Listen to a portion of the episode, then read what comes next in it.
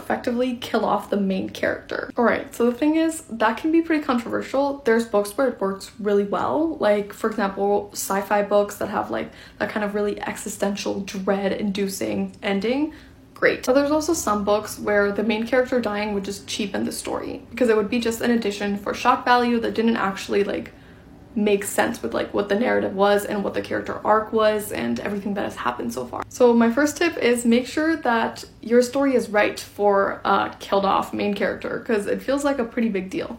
If it is, then you gotta decide if it's gonna be like an epic, like huge deal sort of death, or if it's gonna be like a very muted kind of like yeah they just died. Again both can be great just for specific types of stories. So really think about what you're going for with this character death. Final thing to consider is is the big main character death happening at the absolute end of the story? Like is that what wraps up the book?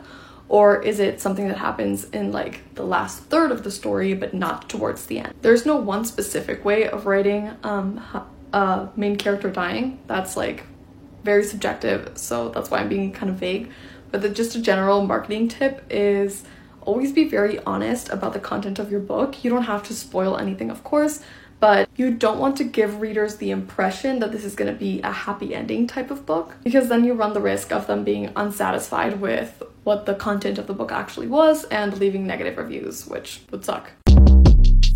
Short Cast Club